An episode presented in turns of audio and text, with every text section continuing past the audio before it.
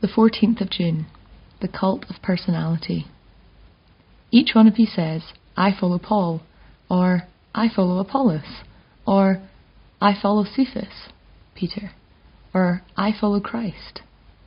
1 Corinthians 1:12.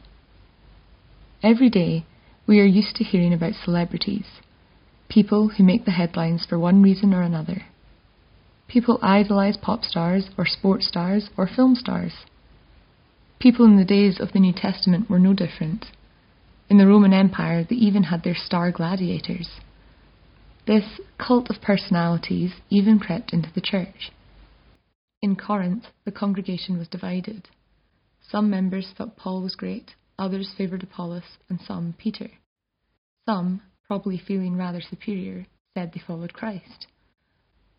You find this kind of thing in today's churches as well. There are popular preachers, the stars of the Christian scene. Paul says this kind of thing ought not to be in the church.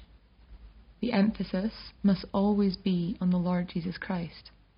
Of course, God uses different servants in different circumstances, and some preachers are better communicators than others. Some are effective evangelists, some good teachers, but there should not be any jealousy among them, and there should not be any favoritism among the congregations. God's servants are there to proclaim the gospel of Christ, and we need to pray for them and encourage them all. And a prayer.